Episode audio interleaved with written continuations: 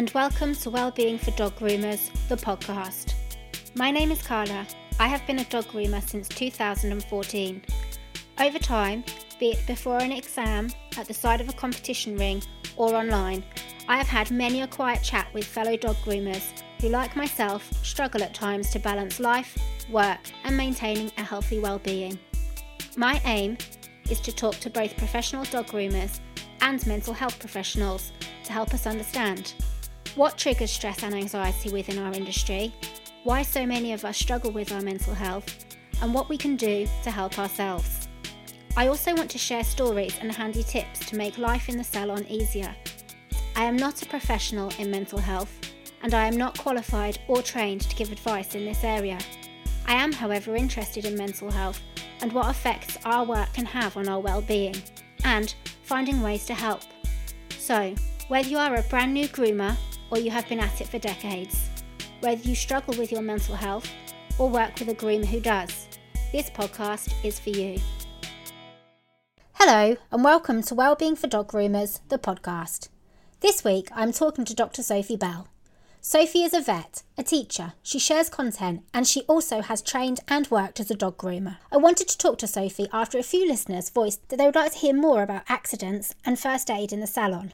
I thought who better to ask than a vet who has also worked in a grooming salon?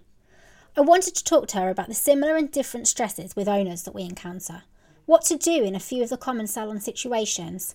I wanted to learn about the webinars, first aid courses, and first aid kits that she offers, and talk a bit about mental health and generally having a nice chat and seeing where it goes.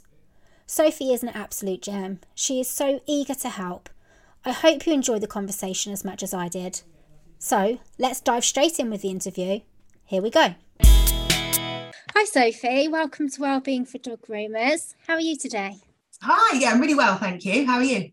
Yeah, good, thank you. Um, good to have a day off. It's been very, very tiring um, the last few weeks. So, yeah, glad to have a day off, sit down, cup of tea, chat with you. Yes, I've got my tea ready as well. so, um, can we start with you just sort of introducing yourself and um, telling us a bit about why you got into being a vet and and how you got into grooming? Yeah, so what a what kind of whirlwind story, I suppose, the whole thing. So I got into veterinary, so I qualified as a vet 14 years ago. Yeah. Bit of a lead up to that as well. I didn't go straight from school to A levels to university. I went from school and then I took quite a chunk of time out because I was a musician. Wow. And I disappeared off to London and I was a singer songwriter and I made a living and I made a good living. And then one day kind of woke up and thought, do you know what? I always wanted to be a vet. And now I'm a bit older. I'm going to ignore the kind of negativity from school saying, you can't do it. You won't be clever enough. Da, da, da. And I'm going to go back and I'm going to go to college, which was kind of hard because by that point I'd started to make my own money and live like a non student. Yeah. So I went yeah. all the way back, enrolled into college, took my A levels, got the grades I needed amazingly because I was renting um, a flat and I had four jobs at the same time just to pay wow. pay my life. So it was much harder than just staying at home and taking my A levels, which I probably in hindsight should have done, but I just wasn't ready. No. And then I went off to Glasgow University and did my five years there. And then I qualified and the veterinary world was quite different back then. It wasn't, it's much harder now. And a lot of vets coming in they probably they say the average life lifespan of a kind of vet in clinic is only about 18 months to two years. A lot of people by wow. that leave the profession. Yeah. Different world now. But i think that's like with any profession really. And then back in 2014 so this was more a case of this was a very random conversation with my mum who was very sick at the time. Unfortunately she died the following year. But she said um, in my garden she said you know what sophie? You work like an absolute maniac. You know you work 90 hours a week. Like you've said that at one point you'd like to have uh, have kids. How how you manage that with how you're working? Because you'll find it really hard. Like you can obviously work and be a parent but the level that you're doing is really hard. Mm-hmm. she looked at this old dilapidated like garage that i had and said could you make that into something other than veterinary like some other you know dog related business? And then she said what about becoming a dog groomer? She's like you know you well, she used to say I liked grooming their cock, uh, their cockapoo, Billy. I didn't. I just did it. um, I wasn't particularly very good at it, and he was really naughty. And but you know, I I because she wasn't well and things, I used to help him out, keep maintaining his coat. So I went off and I did, and I studied at um, Canis in Oxford. Yeah. And um, I did my level two and level three. So that's very different now as well. I did the two almost combined in Right, quite yeah. a short space of time. And I left and I started up my own little dog grooming business and continued being a vet as well and built, Wow. built it up. So Wow. it was it was a busy time of, of combining both. That's a that is a whirlwind. You're right. I didn't really, I didn't honestly know you'd done um, singing and musician work in London. That, that's amazing. And then to go and be a vet and do all that training and have all them jobs. Yeah, it was a that's crazy brilliant. time it was a crazy Yeah. time and i the, the reason i like the dog grooming as well is because so you know full disclosure here before coming a, becoming a dog groomer so just being a vet and not understanding the dog grooming world at all Mhm. i didn't see the benefits really and this is why i think there's always that you know perhaps that difficulty between certain professions and the veterinary world because we, Yeah. we lack that understanding and what i used to think was it was all about making dogs look beautiful and that was it Yeah, that's exactly what I never, you thought know, before I was yeah. a dog groomer. yeah and actually Yeah. almost saw it as maybe not a particularly nice thing for a lot of the dogs and saw it as a negative negative thing in some respects i was mm-hmm. so like naive i had no idea at all and i was completely shocked when i started my dog grooming training and thought wow this is a massive important part of our dog's well-being Yeah. but I didn't understand that at all. And that is the absolute truth. And I had quite a negative view of it at the time. And so, do you think it's quite important then for groomers and local vets to sort of make communication to each other? Say, if you you're starting up a grooming business. I mean, I went when I started, I went and um, actively sort of went into my vets and said, "Hi, I'm Carla. I'm setting up nearby, and if you know if people come and ask you if they need a groomer, then here's my details and." Um, if, if I phone you up regarding anything, you know who I am, sort of thing. And we've we've always had quite a good little relationship. Um, and it's quite nice now that I've been grooming a while that actually I groom for a couple of the the people who work at the local vets, some vets, some nurses, a couple of the Yeah. office girls out the back, and we we have a really really good relationship. But um, I often see sort of either on social media or about that sometimes people do struggle sort of between the two two professions. Yes, and it's really sad. So in I was just reading actually last night. Um, you know, you get these like Facebook groups and um like vet mums. There's a vet mums one in America. Mhm. Which I joined because I had an interest about maybe working in the States. But anyway, I just saw on there that something that, that they wrote, which I thought was really good. And they've said, stop sending, it'd be a really good idea to stop sending nail clips, especially anxious nail clips in dogs. In fact, pretty much all of them. Mhm. And that work be pushed on to the groomers because the you know in the veterinary like in a vet's room in a consulting room anxiety is very high anyways i know it can be in the groomer's um, room as well but it's particularly high and, and some of the time they're in because they're poorly. And they're saying that we should try and take nail clips away from that environment because sometimes for a dog that ruins their entire process within a, a, a vet surgery. And can we try and do more of them at home or can we try and try and remove their association? Because some dogs are so funny with their nails and they were saying Yeah. liaising now with more groomers to see is there a way that we can make it better? You know do they have an option where they have a separate room that they can go to and, and do their nails and things like that. And i thought it was good that they're having these conversations with yeah it's good to get there. get the talking going and like you say sort of interact between the two of them. And yeah i i i'm very lucky like i say nearby. I've got two very local vets um and you, you quite often see the same vets every time you go in so Yeah. it's quite easy to build up a rapport in that situation and it has helped me out many a time actually when i've had problems with the dogs in the salon where I've, I've i've got on their books which vets they go to and i've rung them up and I've said i've got this dog in da, da, da, da. should i be worried da, da, da, da. and quite often it's just a nice easy conversation but it's a conversation that i feel that i can phone up and have and that that has reassured me several times we get complacent in our industry, I think, and it, it was sort of brought it home to me. I did a night shift the other night with a new um, veterinary care assistant, and she's never worked in this role before, and this was her first lot of night shifts that she had done. And I realised about 15 minutes in, as I was talking to her, that I was talking to her like she'd been doing this job for 10 years. And I sat down with her and went, You've never worked in this industry before, have you? And she said, No, I haven't. I said, Right, okay. I think what happens is when we're all in this industry, and we do the same probably with groomers as well, and everybody mm-hmm. forget that we have this level of seeing these animals in this situation, in this certain environment, or have this experience every day. And we almost see people, you know, I was almost thinking, how does she not know how to pick that dog up? Or how does she not know how to handle that cat? And the truth is, is because it is a complacency where we're doing it all the time. We just, yeah. just assume everybody can do it. Yeah. Everybody will realize that that's a bad lump.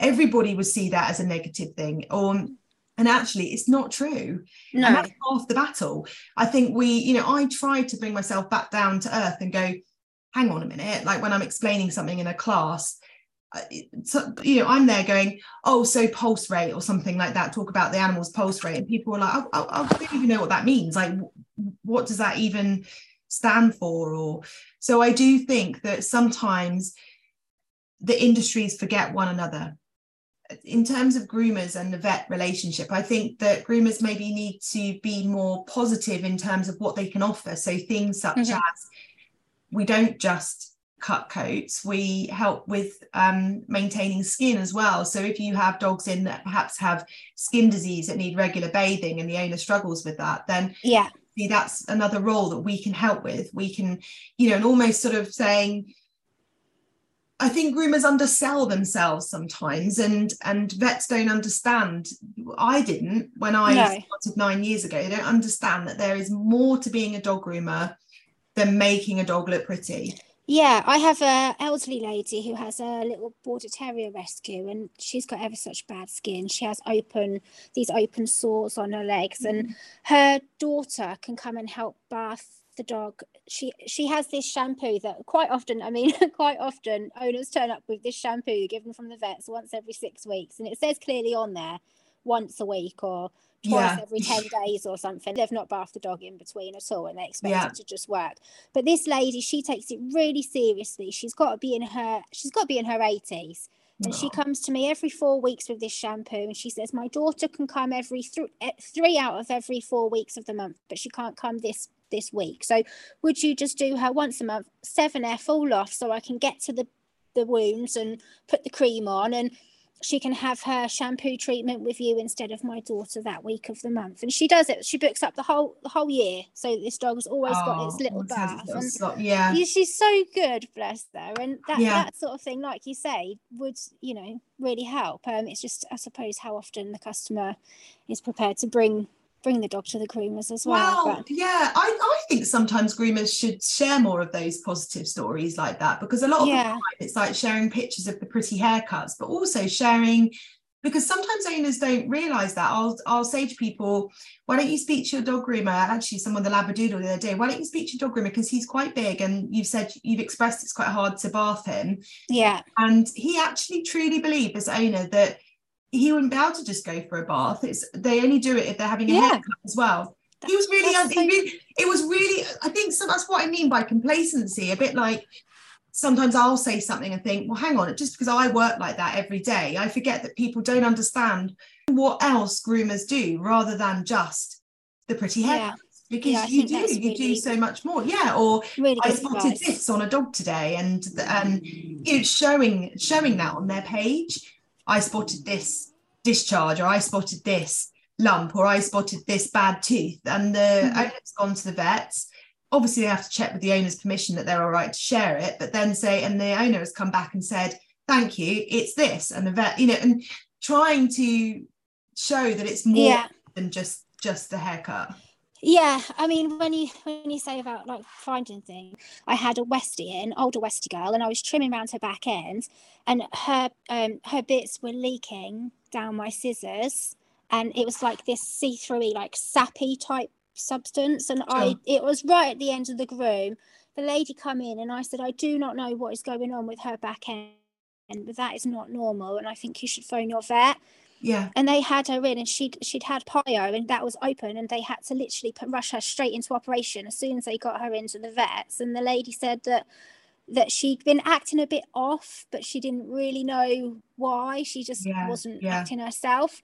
And the, she said that the vet said if she'd have left that another day or so then that might not be that might not be here now sort of Yeah. thing. And i didn't Yeah. know what it was. I was quite a new groomer at the time. I just knew it wasn't right. And wasn't right Yeah, exactly. but I, And mean, I, that's why I I didn't think- even think to share that and say oh, No. I found this on a, a, a today so you know I, I wouldn't even think to tell other customers or something like that because but that's what i think we should be say a lot of us concentrate on the haircuts but Yeah, I think I think it should be. I think groomers should share more of those stories. So obviously you have to get permission from the owner with Yeah. medical stuff that you're all right to share that. But yeah I think it's great.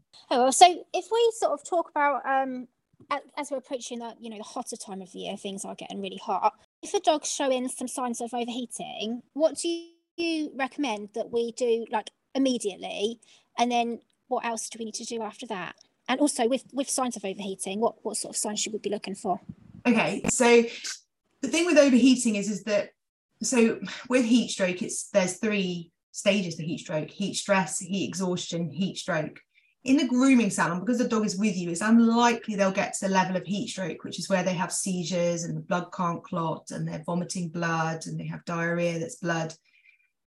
Those are quite extreme. And at that level, those dogs don't often survive, or to help them survive, they are the dogs that end up needing to be submerged in really, really cold water, which people find terrifying the idea Mhm. of a hot dog in cold water. But when they're at the level of that level where they're having seizures and things, then that is the only way we may well save them.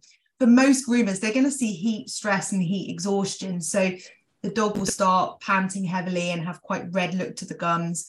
If the groomer knows how to take a pulse rate, they'll notice the pulse rate is raised. But of course, heavy panting and high pulse rate you can see during levels of stress as well. So it's quite hard to establish whether that is the heat alone. Um, Yeah. but the gums will start to look darker red. They should be salmon pink. And then as they move on to sort of heat exhaustion, they tend to drool quite a lot and they'll show quite a lot of weakness and might be trying to lie down. They might be sick at that point. Definitely, if they throw up and you suspect that the heat is too much, then that's them really telling you this is way too much. You can use cold water to cool dogs down. It doesn't have to be tepid anymore. That that rule's kind of gone out of the window over the last sort of 12 to 24 months, saying that water from your cold Okay. is the best water to use. Um, Yeah. And not to cover the dog. So no cold wet towels on the dog because the heat needs to escape. That's Getting actually the complete opposite. So I think what I learned at the beginning, I think when I first started training, they sort of said, "Oh, wet towels around the feet," and um, they said, "Don't put, you know, cold, cold water on them." So it's actually all changed. It's changed. I think over time, heat stroke is a really debated topic. You still want to use the water on hairless areas is usually the easiest way to cool them down. yeah, and their feet as well, because that is a good place. And a, and a fan, use a fan to take heat away. And I think be strict in your grooming salon. You know, if the temperature, if you cannot get your room temperature down, you know, mm-hmm. to the early 20s, 21, 22, lower for high risk dogs like your brachy Yeah. breeds, then just don't run the groom. Don't have the groom. Do it early. You know, if you can, I know it's difficult. People with a shop, they're very much dictated by the hours they can open. But if you can, I mean, I don't think we get enough hot weather in this country to say that it really messes things up enough. no. I mean, in the I know when it comes to um, at the moment I'm okay. We're still in sort of early July at the moment. It's starting to heat up, but the sun doesn't come round to the window until about at the moment half past four. By the time we get into sort of late August, that is going to be more like two, half two sort of time. So Yeah. when it comes round to those times, I start more like seven o'clock in the morning and finish at more like sort of two o'clock in the afternoon, rather than starting Yeah. at nine and finishing at four, five o'clock. And sometimes you do have to end up just cancelling rooms because if it is too hot, well, that is too hot, and owners have to understand that safety comes first. Um, but I mean, last year I it was a bit of a blessing because I got a standing aircon unit, so Oh, uh, that is heaven. Yeah, they So are heaven. Whack it on. It's just it, it is expensive, so I tend to put it on sort of around lunchtime onwards, and and it sees me through the hottest part of the day. So I reckon I, I was just thinking that the other day because I just come back from Florida last week and I helped at a, um, the big dog ranch like rescue center. It's not actually it's big and small dogs, but that's how it started. And this place is massive. I mean, it's over 33 acres. It's absolutely huge. And they've got hundreds of dogs in at the moment. And the thing that got me was how much it must cost to run it because every um, kennel has to be air conditioned because it's Brilliant, you know yeah. at the moment in Florida it's 35 degrees. You can't have dogs. No. Literally, when we were taking them outside for a wee, it was very much like stick to the grass, stick to the shade. They go out, they have a little potter. Perhaps they can do slightly more early in the morning and a bit more in the in late in the evening. But even then, it doesn't drop much. And course, but then they go back to their nice air conditioned kennel. And they, and they I- must go home yeah. and be like, oh, heaven, I'm home. Oh, it must. It's, it's uh, relax." so, well, I was doing the same. I literally was walking around the block, like, oh my gosh, I'm sweltering here. And it would just be sort of five minutes to go back in, and then they could get into their air conditioned kennel, and it was it was lovely. But I was thinking the sheer amount of money it must cost to run that aircon because yeah. the place is massive. Don't get me wrong; it was an, it was a necessity. You couldn't you could not. You could the not dogs couldn't it, do it without it. No, they Yeah. would really Yeah, I know what my electricity bill's like at the moment. Never mind having all that. Be crazy. I was going to ask you about um, injuries in the salon. It can cause the groomer and the owner and the dog a lot of stress. So, why is it important to keep the humans in the room calm if something um, happens? it's really important. I think keeping calm is a, a real skill in its own right. You have to um, take yourself out of the situation a little bit. It's something you've got to try not to immediately take it personally. So, say you are a groomer that's accidentally caused an injury and you've caused a, a say a skin wound or something like that. Mhm. It's very important to try and teach yourself to focus on sorting out the dog and try to take your emotion away. Now that's really hard to say that Yeah. skill I've learned over the years because I work as a I work mainly nights. So a lot of what I see are emergencies. Everybody is highly fueled and highly stressed. Mhm. And sometimes the situations can be incredibly dramatic that are put in front of me. And I have to almost play a game in my own mind where I disassociate with it. So if you were a groomer that had caused a skin wound, you've got to almost disassociate with what's going on and then deal with the owner and the, and the situation after. Because if everybody's uptight, you're going to cause the dog to release lots of hormones like adrenaline and noradrenaline and things like that. It's going to raise blood pressure, it's going to increase the heart rate, and the dog is going to lose more blood if they're actively bleeding. So slowing and stemming a bleed is going to take much longer Yeah. and the dog's going to get worked up the owner you know and it might be that actually it's not even that painful it's not that bad but from the outside the dog will look really distressed because everybody in the room is distressed Yeah, of course. Picking up off everyone else as well. exactly and i think as well again you know a lot of these injuries touch wood that happen within a grooming salon are very minor they're not going to lead to death no one's going to die from this the problem we have now i think maybe i'm wrong with the problem we have now is social media Mhm. and it's such a positive and such a negative so Yeah. actually when i was going back to me being in the states i couldn't get any data when i was outside of the um, hotel so the whole time i was out working with the dogs and things and the rescue and everything i couldn't look at facebook i couldn't look at my phone because i couldn't access it Mm, and i felt the most relaxed i've ever felt in months Of course, yeah. I took myself away. The thing is, what happens is it's a mixed bag. You care deeply for the dog that you've injured, and you know that, but you know it's not going to die, and you know it's Mhm. not. You know it's fixable, and you know hopefully you're insured, and it's going to be covered, and you're not going to lose lots of money. It's it's the potential of somebody then going, you know, rogue on you and and writing about how terrible you are, and Yeah. Yeah. you know, you know And- that's that's the bit that's the scary bit, I think, as well.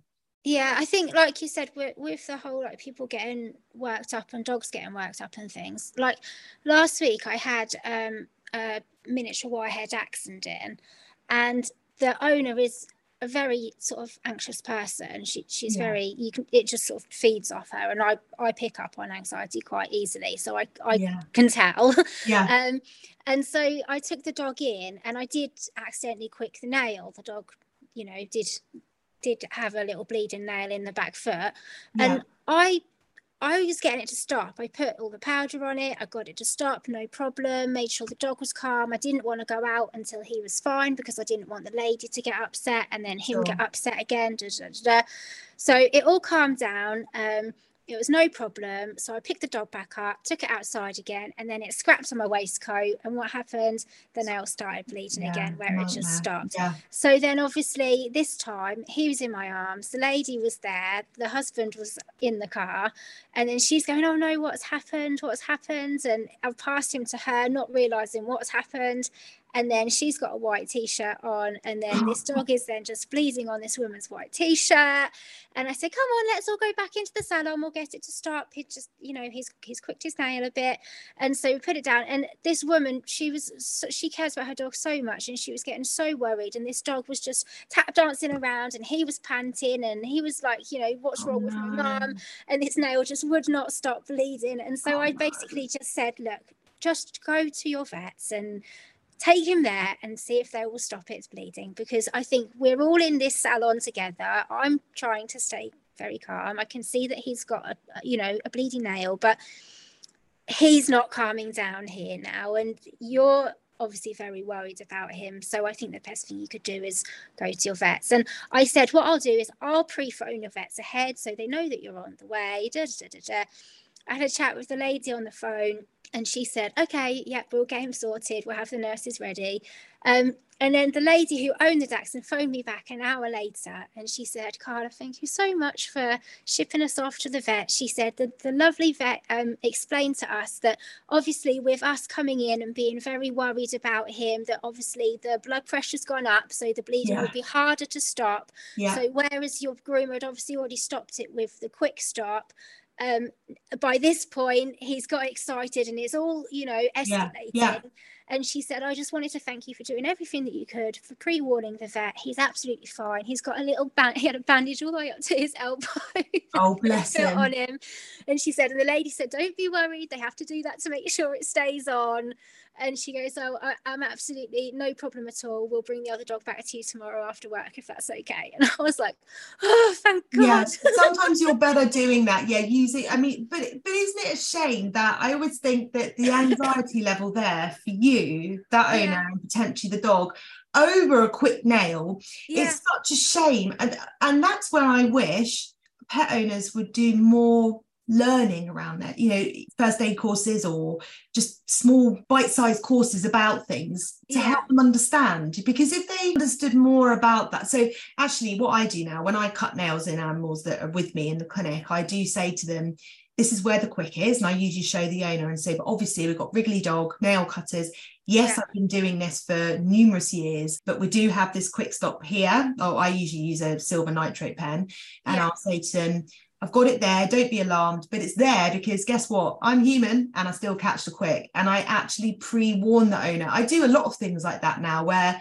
I'll say to them, This is worst case scenario, just because I mm-hmm. don't want you to freak out and panic. It can happen. So I'll just pre warn you. And I do. Sometimes I do catch the odd one and I'm like, Oh, I've caught that one. And they're like, It's okay. We kind of like, we will pre-warned. Yeah. Yeah, I think with nails, it's not a bad thing. And just to say to an owner, you know, unfortunately, Wriggly Dog nail clippers, it's very easy to catch them, even with years of experience. Um, I don't think you can ever be perfect. I'm, no. I'm certainly not. I certainly and when you when you speak about first aid courses, how often do you think us groomers should be going on first aid courses? And well, I think it's very much an individual thing in terms of so obviously certificates usually last for three years, and it's usually advised that you refresh every three years. Mm-hmm. The one thing I would say is it depends on you and how you sort of like retain information.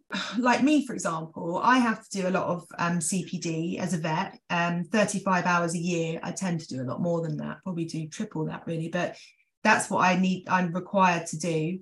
Mm-hmm. And it might be that six months previous, I've just done some work on kidney disease in dogs. But I feel even after six months, I want I want to refresh again. Yeah. So there's some topics that really stick in my head. I think it depends and also, you have to bear in mind, like you said about heat stroke, the information's changed. Well, I constantly update my first aid courses because information does change. Mm-hmm. You know, it's there's little things that I've changed recently that I think, oh, someone would have only learned that quite recently, but actually now the advice on that has has become different. Yeah. And I think there's more to first aid than so. I think some people like to go back and refresh mainly for the CPR aspect But I always think in first aid, is all the other little things that you need to be on hand for. And you know you need to remember what to do in a seizure and and and write that yourself a little checklist or something. If you've got an epileptic dog coming in what would be the yeah. check if something went wrong? Just always be ready to go and and explain to an owner oh okay right he's diabetic um, has he ever had any funny turns? Does he ever get low blood sugar? You know, um, I don't know, just research the dog that you're dealing with. And that will also be a refresher in its own right. Yeah. That individual dog and say, oh, yeah, I'll just remind myself about that. Yeah, that was one thing that I was actually going to ask you about when you mentioned the seizures. Well, I I put out basically um, if you could ask a vet any question to do with our job, what would you ask them? And yes. one of the questions that came up was about actually um, dogs having dryer seizures. Now, I know when we're in training for grooming, we quite often get taught about um, epileptic seizures. So, yes. you know, as far as I'm aware, um, electric off, lights off, curtains drawn, dog put on the floor, um, phone the vet, let the dog do its thing, do its thing, give it space. Um, is it with dry seizures, what what are they? Are they the same as epileptic seizures? Do we treat them the same? What what what is your take on those? Yeah, so no, they don't seem to be the same at all. So going back first of all to the epileptic seizures, so information's changed there slightly now. They're saying it doesn't matter whether it's light or dark. What okay. matters is if there's flashing lights.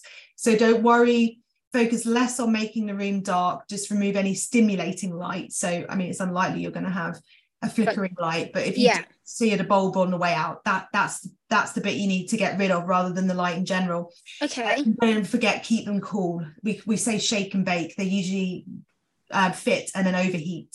Okay. Um, dryer season conversation with people. Now obviously some epileptic animals can be triggered by noise. So you could get a true epileptic fit where they usually then go down on their side they're paddling as though they're in having a dream, but obviously it's a lot more vigorous and, and they're stiff in their body.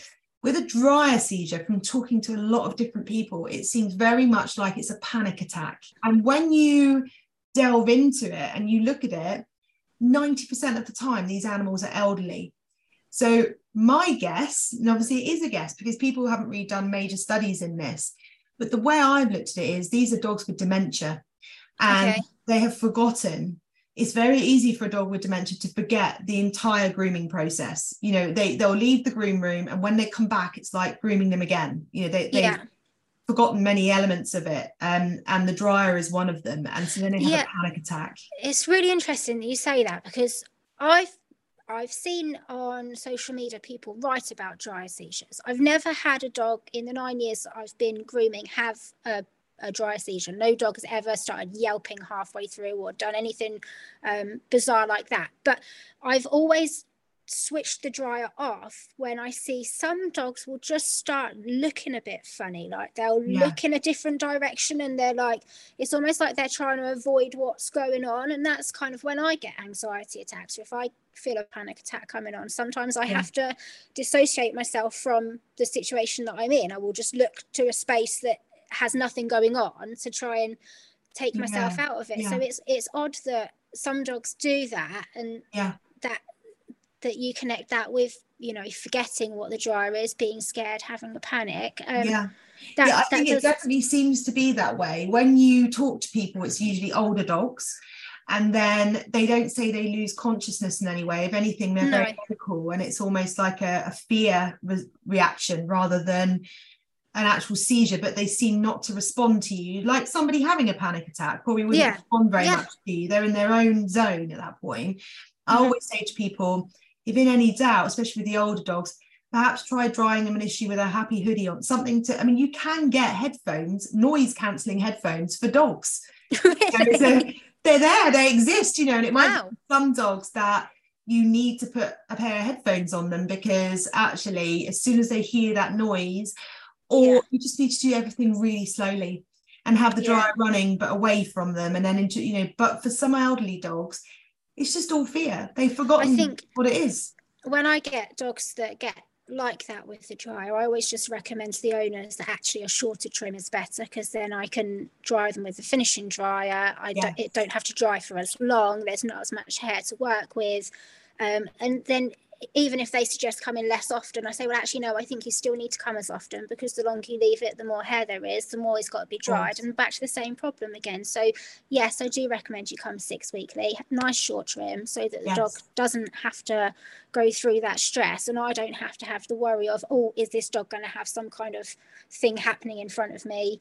Um, yeah. because it's not happy. So yeah, I, I, I think that's that's really nicely explained actually so that's what um, it seems to be and uh, don't forget i mean you've got lots of herbal based um, relaxation remedies on the market that owners can speak to their vets about you know a lot of, lot of them are based around green tea so you okay. can use things like Nutracalm um i think nutri oh there's another nutri there's there's loads of different calming products out there that are very yeah natural for the dog and some of them usually have to be given about an hour before they're groomed. Yeah i am um, edge off. I use a lot of the spray that yitka makes calming. It's like a herbal oh, yes. spray. And I know yeah. that um, in the salon, if I'm getting a bit stressed out or if the dog seems a bit stressed out, that's the first thing to come out and it goes everywhere. And. Yeah, absolutely. Yeah. And spray spray yourself as well. So we Yeah, I do. yeah. Yeah, it's good. And also your arms where they're going to be sniffing and associating. Um okay. that's we do that a lot in clinics. So when we're handling especially fractious cats, if they're really difficult, I spray my arms with valerian based products beforehand and give it a couple of minutes.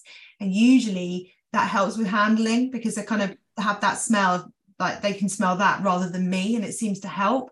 Um, and so we do, we spray it on ourselves at work, and it does seem to make a lot of difference with those animals. So I think doing that in a grooming salon would be ideal yeah, I really like the idea of spraying areas of the body that the dog's going to go to because I sort yes. of, I usually sort of spray the dog and then spray me for the benefit yeah. of calming me down. But the idea of spraying the areas of me that they go to would help create a calmer yeah. bond between the two of you. That's great. So another um, question that a listener did um, write in about was um, clipper rash. So if you get clipper rash around the hygiene, around the balls, maybe on your poodles um, what advice, like there's obviously sprays and things we can use in the salon, but what advice would you give to owners to go home with with clipper rash? Okay, so firstly, what I would say about clipper rash is it often happens in um, dogs with less pigment in their skin. So if they're very mm-hmm. pink, beware, be aware. I mean, I'd almost say to the owners that dogs that have less kind of black pigmentation to the skin are more likely to react to the groom full stop. So I'd okay. almost giving those people the heads up that clipper rash can be a real issue for those dogs. Clipper rash is also an, issue, an issue for dogs that already have underlying allergies. So if the owner flags up they have a food allergy, they are allergic to different products, they're allergic to dust and grass and things like yeah. that. There's a really good chance they're going to get clipper rash in those. Wow, okay.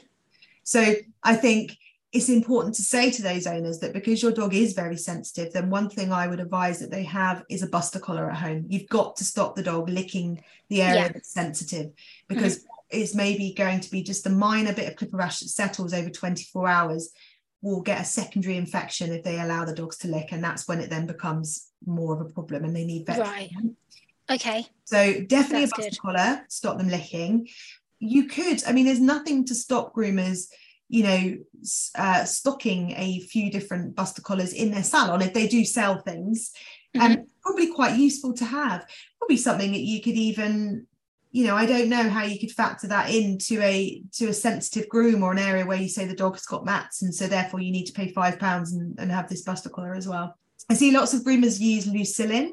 Yes. Um, which is perfectly fine spray and there's another brand that's very similar called Vetericyn that's okay. um, pretty much the same. I think they're pretty similar in product. I do quite like if owners don't don't have those sorts of products. So obviously in the grooming salon you can spray those on, but if owners wanted to do something else at home to sort of soothe the area, then actually just a, a cool tea bag.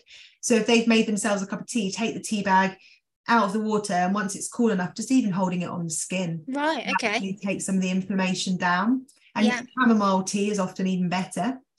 Mm-hmm. They can use, now this is where there's a grey area.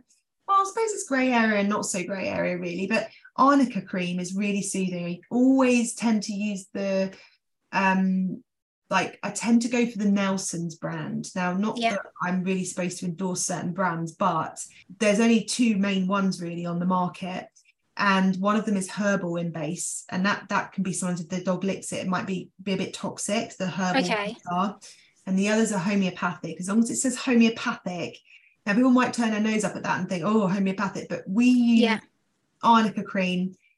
I would say the majority of vet clinics use it as standard. Yeah. They'll clip your dog's leg for a blood sample, take the blood sample, put the arnica cream on, assuming it might get irritated.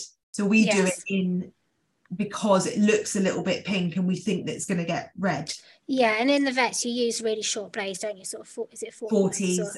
Yeah, so Yeah. the arnica cream is always it's good. Homeopathic. So good. Yeah. Yeah. So it, it's really good. And I don't see any contraindication as to there as to why a cream like that you weren't uh, allowed to apply, apply on the dog. But if you felt that that was going to be a difficult thing, you know, you didn't want to put a cream on a dog without speaking to the owner first. Yeah. Then if you do notice, yeah, or the, I mean, you could say, you know, your dog is very pink. We know that the increased risk of, you know, is highly increased in allergic dogs and dogs with very pink skin. So if we notice an area looking a bit red after clipping it, do we have permission to spray some of our antibacterial spray, i.e. like Leucillin, Yeah. apply a little bit of um, this arnica cream and totally Brilliant. appreciate if you'd rather us not put anything on. But just double check and, and also have that written on the bottom of your form maybe or Yeah. remember you always really want someone to sign for most things that you've asked for so if you're asking say to have a dog clipped off because of mats like you want your form there You need a, to cla a release they've form, said yes. Yeah. yeah so anything that you think I mean, I have not sound like I'm, pl- I'm plugging it now, but, but not. But I've got um, canine health and welfare in the groom room course, and in there, I cover a lot of things that the like things we've been talking about. And one of the things is about clipper rash, and I actually Okay. have a form that you can print out and give to the owner, explaining why it happens, how it happens, and the fact that they have to be aware that their dog is very high risk for this because of the type of skin they have. Yeah, and you run sort of first aid courses as well. Mm, I do. So the first aid courses are very much like aimed at any pet professional. The health and welfare in the groom room is basically looking at specific things that can happen in the salon and how that Yeah. might affect the dog that you're grooming. And how can people find out about those or get in touch if they wanted to book one? So I have a website which is animallovepetfirstaid.co.uk. It's mm-hmm. a silly name actually. I was thinking this the other day, not the Animal Love Pogs. When I Animal Love was Animal Love was the name of my dog grooming salon, and the reason that I called it that is because I always knew I'd never focus purely on dogs. So I wanted a dog. I wanted a name that was away from just dogs because everything I came up with was round dogs, and I thought, well, no, because I'm not sure whether what my grand plan is yet. This was sort of almost 10 years ago, and I knew I wanted to create content for pet owners and pet professionals because there's so much for vets and vet nurses, and there's barely any CPD recognized. There's not, you know, not strong content that people can get certificates in that are working in an animal industry. So I always knew that was my goal. Yeah. And then I started with first aid um, because the place I learned grooming said, can't find any decent first aid training. Could you train our our um, students? And I was like, uh, okay, leave it with me. Yeah. I'll come back in a couple of months once I've put something together. Yeah. We'll do a trial. And that's kind of how it started. So then it became Animal Love Pet First Aid.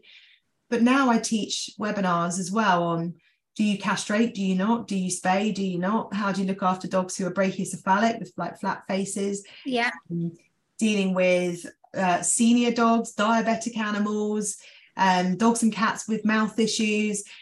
So it's kind of gone beyond first aid. So it, although the name says first aid, that's a bit of a lie, really. It's kind of should be animal love, health and well-being or something. It's a, Yeah. higher entity of its own right now. And we can find all, all of those things on your website. You can, yes. Yeah, brilliant. No, that would be really interesting to get everyone to go and check them out, definitely. And And, you also sell sorry. um first aid kits and things as well. Yes, you? Do lots of yeah. I do. So I have a variety of different pet first aid kits on there. They are just currently changing. I'm changing the look of pet first aid kits. You're either love Okay. it or hate it. I wanted to bring a modern twist to um, a pet first aid kit. So hopefully, I reckon within about six weeks they'll be on my website. Brilliant. look. Um, I don't so. I've got I like your pet um your first aid kits because you've got little bits of information in there, little flip cards that you can look at. And if, if you do get yourself a bit worried or whatever, there's always like a flip card to just check what do I need to do? Bullet point, bullet point, bullet point. Um, yes. So those you'll notice as well. Obviously, people can't see this on the podcast, but there's like these. So I'm going to be creating more like bigger cards, like these sort of plastic wow. cards. Yeah. That will all go on to like a keychain and they'll have lots of different information on them. So there again, should be my aim is for about six, within about six to eight weeks, we're going to have Yeah. new first aid kits, a pet first aid book, which is basically a real every almost every scenario you can imagine, but a very quick bullet point. You do this, this, Yeah. this, just so that then people in an emergency can go, ah, seizures, right, turn to S. Yep, need to do X, Y, Z Brilliant. but we're going to put the do the plastic um cards as well because they're really useful for people that don't want to carry a book or for someone on a dog walk or something like that it's got quick access guide to like what, Yeah. what do i do right now? So i reckon six to eight weeks time all of those things will be in there. We're completely revamping i, I literally sat down started this project about gosh i don't know eight months ago with the shop and just went i want to make it look different and i want to bring it up a notch. Because if you're a vet or a vet nurse, you have access to all of the things that I've just said in a vet or vet nurse form. Yeah. But in the pet industry, there's a limited amount of stuff that you can get. And I, I want to increase that. So you've And it needs to be quick and gadgets and- easy to yeah. read and easy to understand. And yeah, that sounds brilliant. It sounds exactly what we need. So yeah, I'll put all of your details that um, in the show notes as well, so people can go straight onto your website from there and have Thank a little you. look. So another um, question that a listener did write in about was um, tongues. Oh, when you cut a tongue, I've only done it once in the whole the whole of my grooming career. A little, there was a little Bichon customer that used to come to me, and she would always have her tongue out and half moon round the side of the face to put in the nice side, you know, round Bichon head. And at the last minute, this tongue pops out, and I only Oh. caught the very end of it. But what what do you what is your advice? What do you do? I mean, Yeah, it's such a big one that comes up, and I don't think there's any amazing way of stopping a tongue bleeding. Now, I do see a lot of groomers say go straight for the sugar. It does worry me because you just you you you've got to remember when you're doing anything to help, could it also hinder? And it's just re- remembering that. It's a bit like in my role, okay, as a vet. I think to myself, oh, I'm going to use that drug.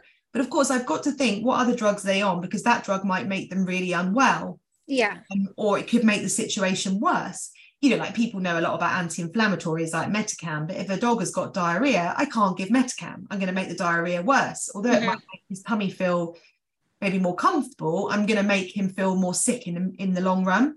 right. It's like that as a groomer, even though it seems so simple putting sugar on a tongue. If they were diabetic, you'll make them. You could potentially send them into a hyper, and then the owner's going to have a bit of trouble trying to what you know sort that sugar level out. Yeah, I always think the best way, I mean, one of the best things to stop a bleed is always compression, like putting pressure on the area. That's near on impossible on a tongue.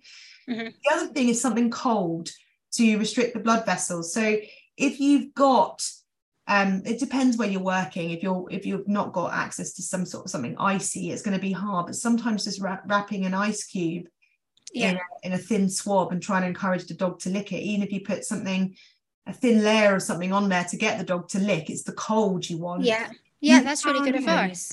yeah. I mean, most groomers have got a fridge. my, really my thing would be just keep a tub of doggy ice cream. brilliant idea. Get Yeah, and to lick it, and then you'll find that it will stop.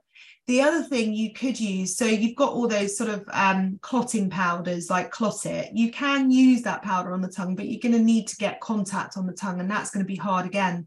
yeah. Unless the dog will let you And it's not it. very nice um, texture to have in your mouth. I wouldn't have thought for a dog. They're going to probably try and spit it out, aren't they? I mean, Yeah, probably. A Yeah. bit like flour because you could use a little bit of flour, but again, you know, it, I think with a tongue, the bottom line is there's lots of clotting factors in the saliva. I I would put them on the floor, let them take a drink, yeah, and just let them take some time out. Yeah. And the bottom line is you're probably going to have to extend the groom potentially by an hour because you may have to give them half an hour to completely calm down yeah, um, and then you might have to rewash the face.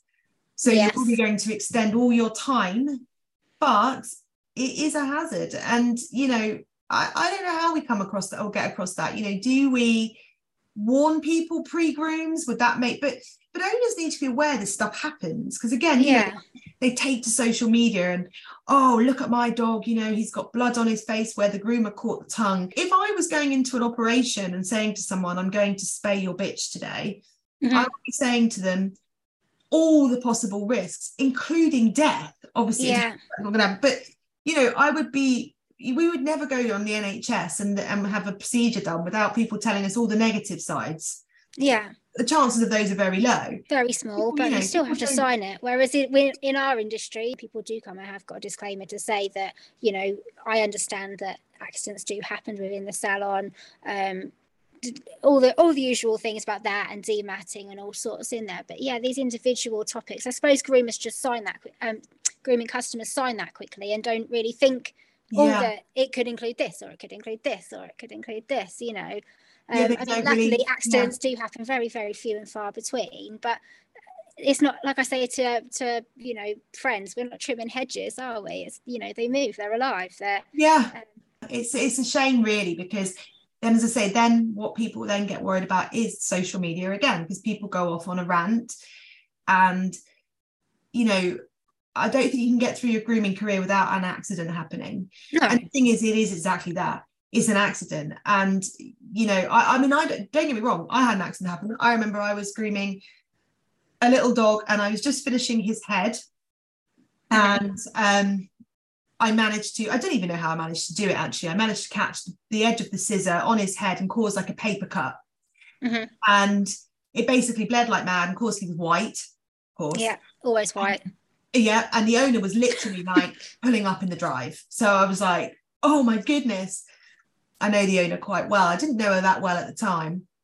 Um, but thankfully, my saving grace, two things really, I suppose, that went in my on my side there is a she um, was uh, worked in the maternity ward in hospital and she was mm-hmm. very aware that you know mistakes happen she came in and I'd, I'd already started crying you know I catastrophized this I was literally like in my head it's a paper cut. This dog doesn't even mm. need treatment. The, the, the, no. It doesn't need gluing. It doesn't need stitching. It doesn't need staples. It just needs keeping clean. And it's very unlikely that anything's going to happen. It's such a small yeah. thing, just that it bled a little bit and now this white fur is pink. And she came in and was just like, I cannot actually believe that you've got yourself like, you're actually crying. You've got tears in your eyes. You're scared to tell me that this has happened. And I was like, I know. It's crazy. I said, but I guess my thing is is i know the dog is fine. I know that this hardly even hurts the dog. I've cleaned it up and i know it's okay. And obviously again if you want to go to your vets your own vets because you want clarification which she didn't. She was like no i trust you. It's fine. And i suppose that was what was on my side is that i am a vet. I said yeah. you know i'm not worried about this at all. It's you know it's nothing. It just looks more dramatic than it, it actually is. But yeah i i started to panic. And really the bottom line was the dog was fine. The dog wasn't going to be in any trouble my mm-hmm. worry was telling her yeah what, yeah what me you know what got me into an absolute mess which is the same and, as know, what happened with me with that accident the other week i knew that yeah. i'd quicked its nails it didn't it was going to stop it die. had already yeah. stopped but it was yeah. just the situation had got to the point in the salon on that particular day where i felt like i couldn't keep in control of what the customers emotions was you can't control how someone else thinks or no. you can't preempt what someone else is going to say or how they're going to react and you've got their baby on the table and it's it's all that that goes with it it's not always it necessarily is. what you've actually done yeah. Um, you know and i mean when whenever i've i have injured a dog i've said look if you want to take this to your vet take it to your vet i will pay for it that's what my insurance is for you know I, i'm more than happy to pay for that that consultation for you to you know see what's wrong and if it needs any treatment regarding anything that i've done then that's you know that will be covered as well. Yeah. Um but i in all honesty i haven't actually had a single customer ever no, once once i've had a customer take me up on that. Um, yeah. because nine times out of ten people are completely understanding. Um, they are and but the thing is i suppose it's, it's, it's a very difficult topic to broach i think. It's a very difficult one and, and we all you know we go home then and we dwell on it we get really upset and there's mixed emotions from all parts. If we if we stripped it away we know the dog is fine. The dog's not going to die. The dog's not going to need major intervention here. Most things are very simple and it's going to be better and actually the dog's probably forgotten about it.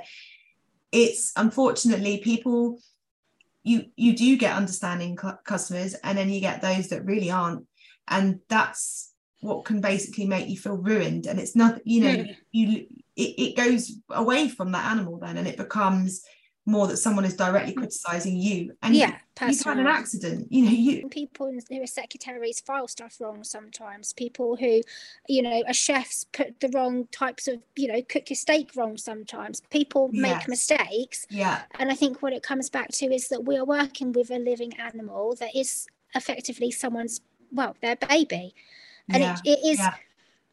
It's hard to just look at it as just a mistake because obviously it's it's a bit you know it's a bit more there yeah sentimental, it's physical, Yeah. it's got a personality. It's not like a piece of paper that you filed wrong in a cabinet, but at the same time, it is still just a mistake. You didn't mean to do it, you didn't intend to do it. No, You know, everybody makes these mistakes all day, every day of the year. It of just course so happens that this has happened Yeah. to you today. It's, it's happened at work, and it happens to be someone else's animal that's involved. Um, and you've I got and, and, and sometimes you've got the wrong person as as- in yeah, yeah you, you you've got the wrong of like- person that that's not particularly nice to you. And that that's what then can make somebody then get really in a bad place over something like cutting a quick.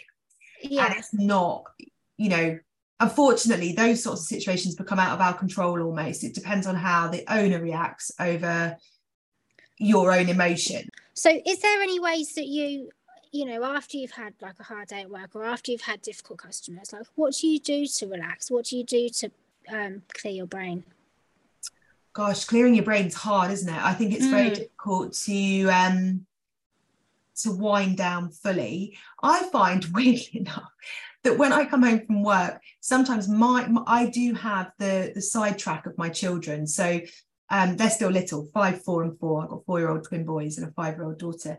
And they are still at that very innocent but very full on stage. And sometimes i find they're almost like my therapy that that is quite a good therapy for me and dog walking i absolutely love walking and i find i'm really creative when i go walking i usually think oh i'm going to write something about that oh i'm going to do that course oh i'm going to you know and i, I Yeah. find it enlightening when i go See, walking. I I do a lot of that. Oh, I want to do this. I want to do this when I'm actually working, and I think that's just because my brain is so busy when I'm in salon mode that I've got all these different thoughts swimming in and out. But yeah when I go on a dog walk, I've really like this year actively tried to just look um because I was told Yeah. with my anxiety I really need to like come back to the present and I really struggle with just the present. It's always oh but this has happened and what if that happens and this happened then and but what happens if that happens? So when I'm out on a walk I like to just like think right I can feel the wind on my face or I can see the trees. Like look how green the leaves are. It's not just one green there's loads of greens in there. When you really Yeah. look at them and just try and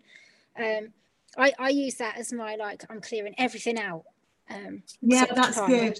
Because it's hard isn't it? I think yeah. our brains are so busy these days and there's so many things going on that and mental Yeah. health is a is a major issue for so many people so Yeah. many people and i i feel for them.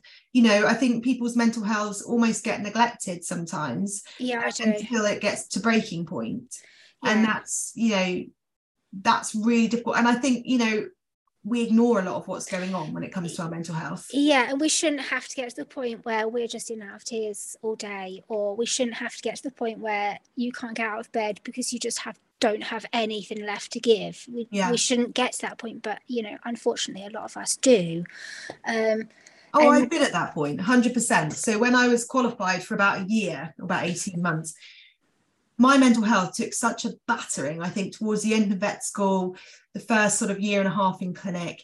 And I don't think I'd really realised how bad it was, but I was actually working in clinic. I was consulting. In between consultations, I was either sick in my sink or crying because I had just got myself into such a mess. And I just remember this moment of the door opening to the consulting room. It was my mum, my sister, and my brother in law, and said, Come on, Sophie, we're going to go and take you to go and get you sorted. And Hmm. obviously had a conversation with my boss and said, Worried about our daughter. Went to doctors, had a couple of weeks off, started some CBT, yeah, started some medication for anxiety. Felt like the whole world had just been lifted off my shoulder, like so much better. But obviously, it took someone from the outside, like my family, to say, okay, like I wasn't there shouting to anyone saying, I feel this, I feel that. But obviously, they could see, yeah, they're probably my boss as well. Something's not quite right. She's obviously really struggling at the moment. And sometimes it takes someone from the outside. And I think I think you're right. as that person on the outside and say, don't think you're insulting anybody because they literally saved me. That you know, I, I was hmm. obviously in a much worse place than I ever. Well, I look back now and I know how bad it was. But yeah. At the time, I just thought that's I just normalized it. it. In in the time, it's like, oh, that's just another thing. Oh, it's just another thing. It's just another thing. Until yeah. you actually, um, like you say, have someone on the outside say to you, "Are you actually okay? Do you need to go and speak to someone or whatever?" And um, I know when when I went to the doctors with my anxiety. I didn't actually think it was anxiety. I thought I had a thyroid problem. I knew that I was tense all the time. I knew I was low on energy. I knew that I wasn't enjoying stuff as much. Um, yeah. I just didn't feel like myself. I felt a bit numb or whatever. And um, I was sort of like when I went in and sat down, sitting on the edge of your chair and fidgeting about like I do. I'm a real fidget sort of. I never sit back and relax. I always stand up or whatever. And the doctor was saying to me, I really think that you just need to go and talk to someone. You, you sound like you've got a hell of a lot on your plate sound like that your brain's like you know got a million things it's trying to think about at once perhaps you just need to go and talk to someone. And um, actually yeah i think that what you said about you know having to go and perhaps do some cbt yeah it, it's something that I think a lot of people will put off because they don't know a lot about it or they don't think it will help them. But it's actually when you talk to the amount of people that I've spoken to now who have been to therapy and who have gone down different routes of getting help through difficult times, it's really important for people to understand that actually it might be for you, it might help yeah. you. And if things yeah. are bad, then why not give it a go sort of thing I've, I've actually checked back in i'm going back next week for a little bit of an update but yeah um, it's something that i do when i feel i need it um, and i know when i need me it me too i've actually you, started you a, whole load of it again as well in a couple of weeks i've got a whole load yeah. yeah yeah, because I really understand my mental health better now. And like you, and, yeah. and the other thing I think groomers need to do that for themselves. And also the other thing that I spoke about not long ago was imposter syndrome. And imposter syndrome oh, is yes. something that is very difficult. And so it's basically yeah where you're you know you're almost like a, a, voice inside your own head doubting everything you do thinking everything you do isn't good enough it's really hard i have vet days like that sometimes and although sometimes i think it's good for me as a vet because mm-hmm. you know sometimes i have one of the nurses saying to me you've just checked that drug medication like dose and i'm like i've got to do it again today just because yeah of the frame of mind, I need to make sure I'm one thousand percent sure. Yeah, that's sometimes good. that I think it's good because it it makes me never become complacent. That's why I'm yeah. always doing loads of learning because I think, no, I need to be better. I need to be better. But yeah. some days it's also very debilitating. And for those groomers with imposter syndrome, you will you'll you'll have some days where it all feels really great, and other days where you probably question every single thing you've sent out of your salon. Completely, you know? yes. I think yeah. that's really common actually with you having done some grooming in your time, what do you think it is about our industry that impacts our mental health the most? I mean, I've been recently thinking, is it that our, our jobs are stressful and that impacts on our mental health or is it that the job attracts people who struggle with their mental health because it is working with animals? It's, what, what's your opinion? I think there's loads of layers to it me too. I think that, yeah, I think a lot of jobs with animals, sometimes people think they're going to be easy. I think that's quite a big thing, a bit like dog walkers, you know, lots mm-hmm. of people think, oh, walking dogs all day, or like, especially on a nice day where the sun's shining, oh, it must be lovely. Oh, yeah, glorious today. Incredibly stressful. You know. I, I, I think working with animals, full stop, is very stressful because also not not just because i'm saying the animals it's just the animals but sometimes we go back to the owners you know they are their babies. I think over time people have become to baby their animals even more so. And so just a bit like i don't know like sending my kids into nursery and stuff. I i always say to the workers there i really feel for you. It's a tough job because we're quite I wouldn't say non-caring about our children but we're very much understanding accidents mm-hmm. happen kids are difficult you know they get up to mischief but some people yeah. some parents are very very strict about things and i think it's very hard working with children and i think it's very hard working with animals and i think there's a lo- high level of pressure and perhaps not a great financial reward no. So you then can't have the money to spend on maybe the time out, you know. So it might be that you're working, you know, long weeks in these roles, which do come with a lot of pressure in whatever, whether you're dog walking, you're dog boarding, you're dog grooming, any of those things, and cats, any of those animals. Yeah. but then you don't always have the money to to have nice things in life or do things that make yeah or nip away for the weekend to get a break away or exactly yeah, yeah you can't afford maybe just to have a day out or go and treat yourself to a massage or something that makes you feel good. Yeah. Um, because you've then got the bills to pay and then you've got if you're running a, a, dog grooming business you've got all that financial aspect. The cost of living is going up. People don't yeah, have much money to spend. Yeah all the no shows the cancellations. Yep. you can't plan your finances properly. To somebody it might seem that oh it's just my dog. That's only 50 quid. Yeah. Yeah that's a lot and when you start timing it is when you start adding them up yeah, yeah absolutely and i think that then uh, and then it doesn't feel like the job it should feel like you know you worked hard you should be rewarded for it so yeah. i think mentally that becomes quite depressing and then you probably think what the hell am I doing this for? Like, you know, I'm I'm busting myself in here. I'm, you know, dealing with all I'm of tired. I'm, I'm stressed. Yeah. I'm exhausted. Yeah. I'm emotional. and what do I have for myself?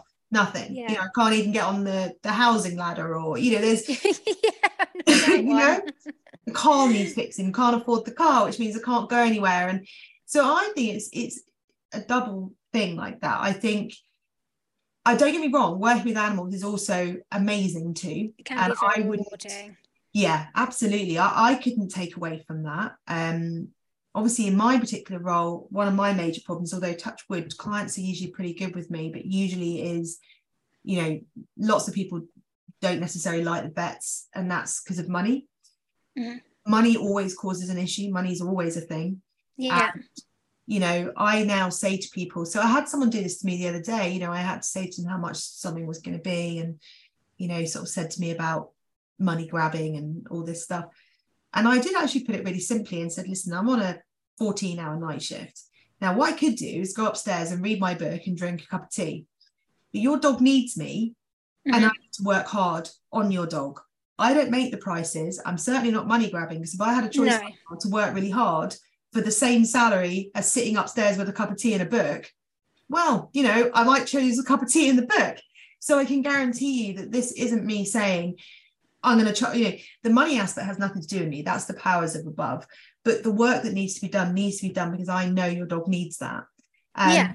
And I, and I sort of do try and remind customers when I actually try and remind customers when they come into my salon if they say about money and vets and things like that. And I sit there and I I sort of try to explain to them there are no there is no NHS for dogs or for animals you buy these dogs and you have a responsibility to these animals and there isn't public services that are just going to give you loads of money for your animals i know that they there are certain animal charities that do help in certain situations yeah. but for most people that isn't something that's an option no. and if you will choose to keep buying more dogs and acquiring more dogs that's going to be more vet bills it's going to be more grooming bills it's going to yes. be more food bills and it's something that i don't think necessarily is weighed in when they see that puppy online or wherever it is they've seen this puppy advertised yeah. and they've got that impulsive I want to buy it. And then yeah. what I say to them as well is like ourselves in the grooming salon, the vets do also have those hidden costs. They have insurances, they have machines that need updating, they have equipment that needs rebuying, they have cleaners that need paying, they have receptionists that need paying. They've got so many. Da, da, da, yeah. It all goes. Yeah. It's not just that little box of tablets that you've got there. It's not just that 15 minutes that you was in the shop. There's so much more behind it. And they sit there and they look at you and they're, oh, oh yeah, yeah, I, I suppose so. I suppose so. Yeah. And it, it's like in an industry, any industry. But I think again, it comes back to the fact that we've got their babies, we've got their animals, the animals need the groom, the animals need the vets, the animals need this. And it's not given to them on a plate, which is what they want it to be, you know. Yeah. Um, and yeah, unfortunately, that, you do yeah. have to sometimes be quite, not brutal, but honest and uh, emotionalless yeah. I don't know if that's. Yes, that sounds like a good word. you, know? you don't have to be nasty, but you're not going to dress it up either. This is the cost. This is what you're paying for. This is yeah, what it is. Yeah. And if you can't afford it, then you shouldn't have bought that third dog or that fourth dog that you've just got. And we know that too. Like, as in, historically, we know it costs a lot to go to the vets. Mm. We know that. We, we know that it's just general chat across the board. Everybody knows that a trip to the vets is never cheap. And so, therefore, like you say, when you go in and and also it's like when people argue the cost of groomers. Find out how much your dog's going to cost to groom and the particular breed that you might like to get and just factor that in. It's just mm-hmm. it's so simple. Like you know i really like jeep for just basic things changes on it compared to say another generic car. And Yeah. i've come to realize that it's a lot more. So therefore right now i'm not in a financial position to do that because i can't commit to it. So i just wish people would sit there and say how much is the groomer right i work eight hours a day i need a dog walker so how much is my dog walker Yeah. right, the dog's going to be roughly this size at adulthood. I want this type of food. How much is that going to cost? Work it out for the month. And they may sit there and go, I can't afford that. And that's fine. Okay, wait until you can, or think of a different option, or give up something each month that perhaps you think to yourself, I have two takeaways a month. Get rid of the two takeaways a month if you really want the dog. But they That's cost it. a lot of money. I think it is sort of a see it, need it, see it, want it, need it society at the moment, and you just can't have so. that outlook with No, animals. You can't. Hence why I was, well, 35 and then 36 when I had my twins. So 35 my daughter, 36 with my twins. And one of the reasons is, and I'm not saying that, you know, you can never be in that, you can never be financially ready for kids, I don't think. But what I did know is that I needed to just tick a few things off my list. I knew children were expensive. I'd already looked at nursery fees and I already looked at how feasible that was for me to work and pay for nursery and what that would mean. And I did all of that before. And I also knew that because I'm self employed, there was no maternity pay. So I also needed to look at, I took six weeks off with both pregnant. That was my maternity for my daughter. My maternity mm-hmm. for twins was six weeks as well. And I knew that that's all I could afford. And I knew mentally I had to get myself around all of those things. And I was either going to do it or not do it. Well, obviously, provided if I could have children, that's always, you know, you never know whether you're going to be able to have them until you start trying. But for me, I needed to be prepared. I mean, don't get me wrong, we've given up so much. There's so many things that me and my partner don't do anymore because the children and they're not, it's not cheap. But I knew that in my head, I knew that I was like, yeah, we won't be going to have uh, holidays abroad because three children, two adults, and a That's house a lot. at home with the dogs. yeah, It's too much. yeah, Uh, we can't do that, not in school holiday time. It's astronomical. So we made those decisions and we factored that in. And I think people need to do that more with dogs and see them as they're there for potentially 15 years. You Yeah. know, they're- more. you- exactly. You've got to pay for them. You can't just suddenly say no. And you need to remember that vets bills, yeah, you know, you can run into thousands. People just don't bear it in mind a lot of the time nowadays. No, and I and I do understand. Like people say, "Oh, hundred pounds a month for pet insurance." It is a lot. It is a lot. Is. But then I also worry and say, "But you know, if you put that hundred pounds aside in the bank, Yeah, it's going to Well, be there. yeah. But also, if you did it for a year, twelve hundred pounds gets you nowhere when it's serious.